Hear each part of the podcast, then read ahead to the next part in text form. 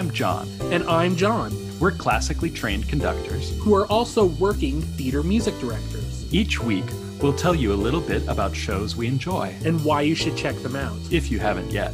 This is Musical Minutes with John and John.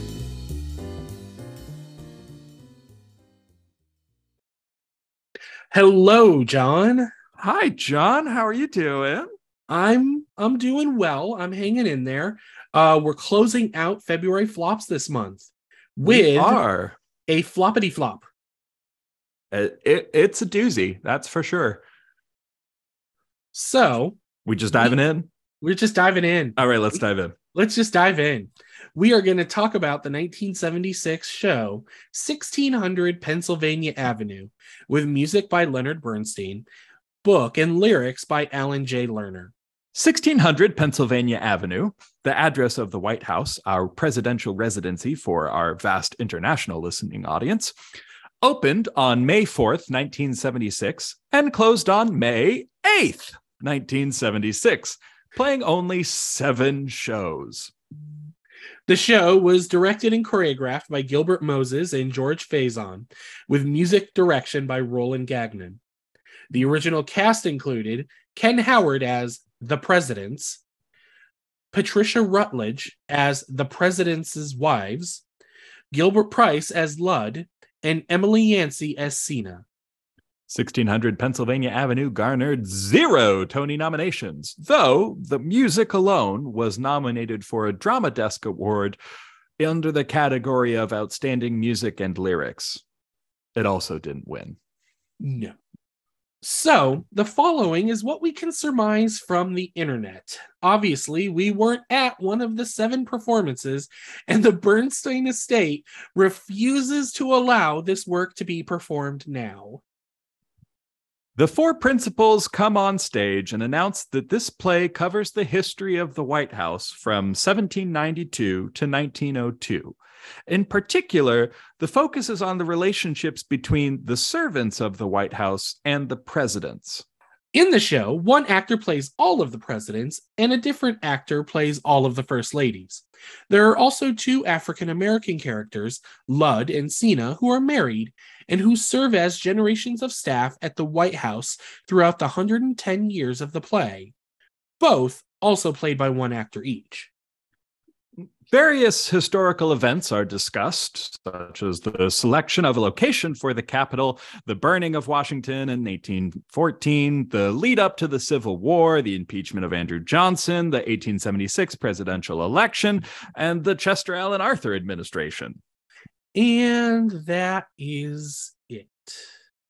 Yeah. In the original version of the show that did its tryouts in Philadelphia, it was presented as a as a show within a show where the actors were presenting a play about the White House, but they struggled with the injustices suffered by black people throughout the history of the White House in this country.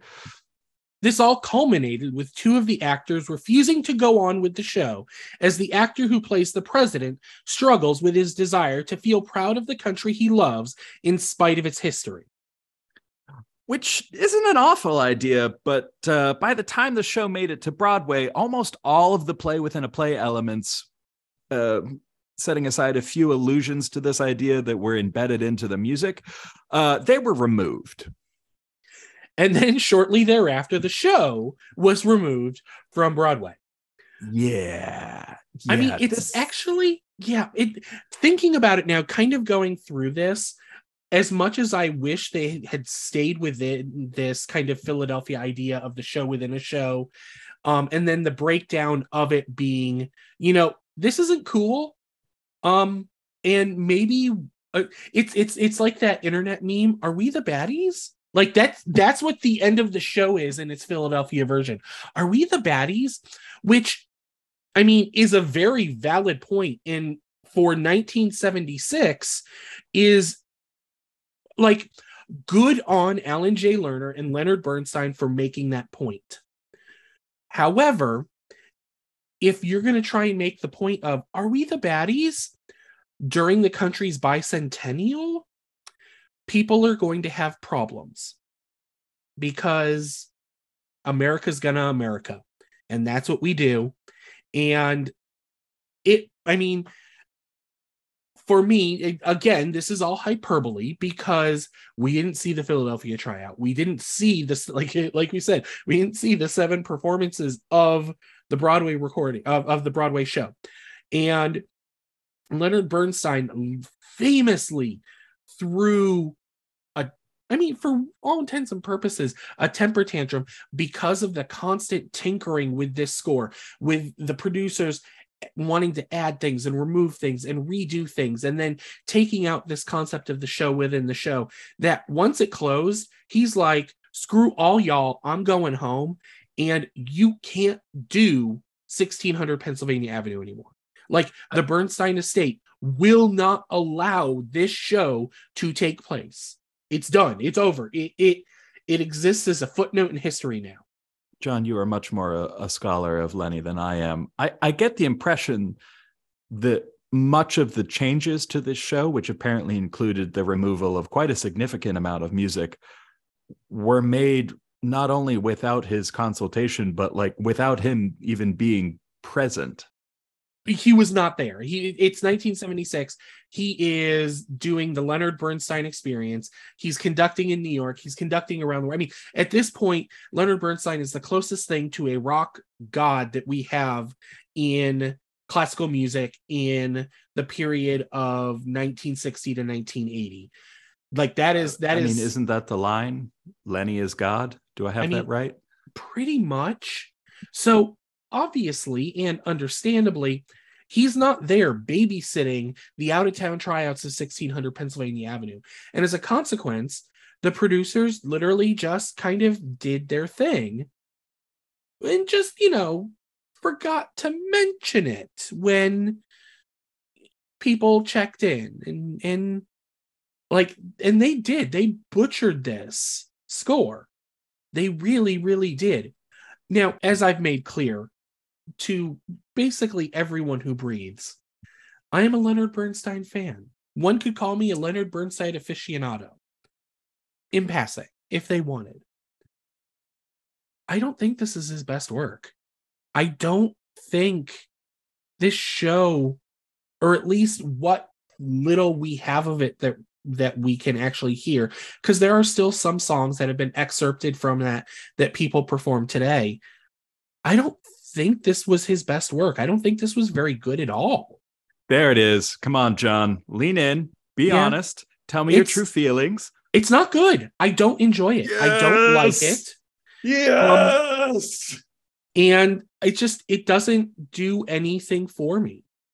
Ladies um, and gentlemen, here we are, sixth season in. Please welcome to the show, negative John Nareen. There is just had had they had Alan Jay Lerner and Bernstein had more day-to-day control and kept the framing narrative of the show within the show and kept the original ending, maybe I would have a different opinion of it. But right now, this show uh, it's pointless to me. I just I see zero value in it at all. Okay. So fine. This is so fun. I, I have to be the positive person. I don't even know where do I start. I'm going to push back a tiny bit Okay. Because uh, okay. It, it, so so my frame of reference for this show is entirely based around one song, which I think is actually a really really nice song. Would I say it's his best song? Probably not, but I think it's a really good song, and that is "Take Care of This House." I, I just think it's sweet and simple, and has that sort of clarity of point and message that when he was writing at his finest, he could really deliver with poignancy. I'm gonna I'm gonna push back on your pushback, and I think listen and, and I know which recording you're talking about because you put it in the notes. You're specifically talking about Julie Andrews' performance of this song. I think it's a great performance of a mediocre song. I think Julie Andrews can do very little wrong, and she can take lead and spin it into gold, and that's so, what she did here. I mean, I think she did, but also I've I've heard this song. My first ever time hearing this song was in a, a like a local revue here in Winston, and it would uh, uh, also performed brilliantly by brilliant artists. But I just it was uh, I had no context for it. I didn't know anything about it. I didn't know anything about the show, and I just was hearing the song, and I thought it was just lovely. And, and I think okay. I think we can take away one nice thing from this show that is otherwise probably not very good. Yeah. I mean, and and I feel like I, I feel I'm having this weird sense of deja vu. You can have a bad score with a good song in it, and I feel like we've talked about that recently. Um, very even earlier this month. Um, and and that's what I feel like it is. I mean, it's a bad score. Bad scores can have a good song in it, and and and maybe take care of this house is that. It just like I said, it doesn't do it for me, and that's okay. And to be fair, just because I don't like something doesn't even necessarily make it bad. There are lots of popular things and and quote unquote good things that I don't like. And I fully acknowledge that doesn't make them bad. It just means I don't like them. I don't like Take Care of This House. I don't like this show. That doesn't necessarily make Take Care of This House a bad song. It, it does in my mind, but I mean, I'm one of like 30 people in the world. Who knows? You know, the other 29 might have. I'm I'm not completely up to date on the world population right now. I, I was just gonna say, are you suggesting there there are 30 people living in the world? I might have slightly you, and 28 others. That. Yeah, yeah, yeah hey look I, we I create never... a hell of a lot of traffic us 30 people like i don't know how we're pulling this off but like these 28 assholes are just always on the road at the exact same time as me. Well that's their job. That's their only job. Jesus christ. Well they're they're nailing it i have to say. So again uh, uh not in defense of this show because i'm with you it was a flop for a reason but uh, in the critical response of this show, which is overwhelmingly negative throughout, one of the highlights that was pointed out was Patricia Routledge's performance of a particular number called Duet for One, which um, is exactly that. She plays the two potential first ladies who are going through their emotional response as the votes are being counted, and one of them is about to become first lady, and the other is not uh if i was smart i would have written down which administration this was but honestly I, i'm not smart and i don't remember and it doesn't really matter the song is kind of funny and for some reason somehow even though a uh, cast recording was was forbidden to be made this performance in 1976 was recorded in the room at one of the seven shows and someone has kindly uh, put that on youtube so you can actually listen to the live performance from one of those nights of Duet for One. And uh it's funny.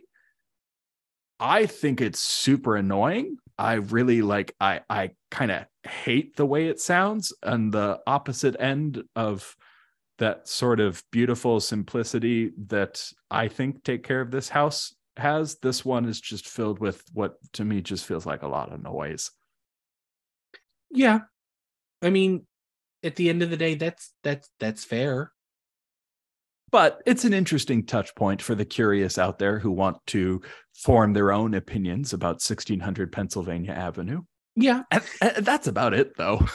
I mean, there there is a way to kind of Frankenstein portions of this score because Bernstein, like many other brilliant composers, reused a good amount of the music from this show elsewhere. Um, and I'm taking a lot of this from Wikipedia, so you should be able to track it down fairly easily.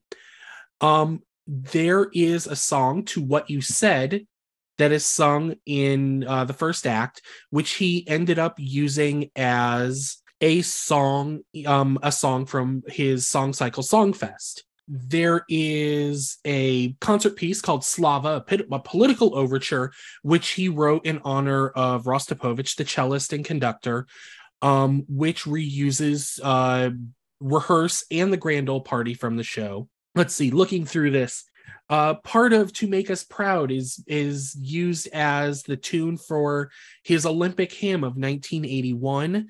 The pre- the President Jefferson March is used as the last movement of the divertimento that he wrote. Um, and then you come to a White House cantata, which Bernstein himself didn't actually write. Um, after he after he passed away in 1990, his estate actually went through and put together a, for lack of a better term, a choral orchestral classical music piece that uses most of the music from the show but is really a classical piece. It is it is not meant to be a replacement for broadway it is not meant to replace the show it is just wow we think he wrote some really great music and we're going to put it together in this choral suite and release it to the world and so it's there. I don't think it's fair to judge the show on that, though. It's not, because to be fair, it's not the show. It is not the show. It doesn't represent to be the show. It doesn't say it's the show. If you're if you're a completist, if you're gonna catch all those little musical Bernstein Pokemon, there are ways to hear music from this show. Or you can listen to the two songs we recommended, Call It a Day, and realize that not everything written by great people can be great. Uh, yeah, I have nothing else to add. I love that we just ended on on you conceding the fallibility of of Bernstein, and I, I'm just going to hold on to that for the rest of my life and uh, move back into traditional shows next month with a little bit of hope in my step.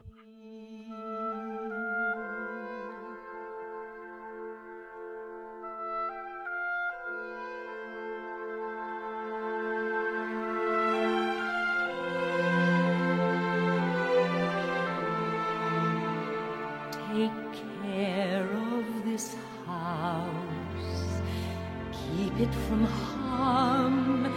If bandits break in, sound the alarm. Care for this house, shine it by hand, and keep it so clean the glow can be seen all over the land. Be careful at night, check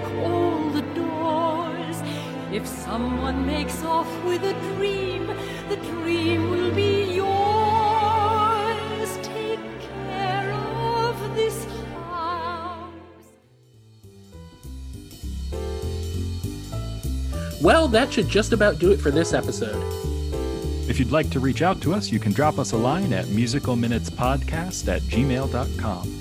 You can also follow us on Facebook at Musical Minutes with John and John, or on Twitter at Musical Mins Pod. That's Musical M I N S Pod. Intro and outro music, Bebop 25, is provided under the Creative Commons Attribution 4.0 International License by Jason Shaw on Audionautix.com. Thank you for joining us. I'm John. And I'm John. And we'll see you next time.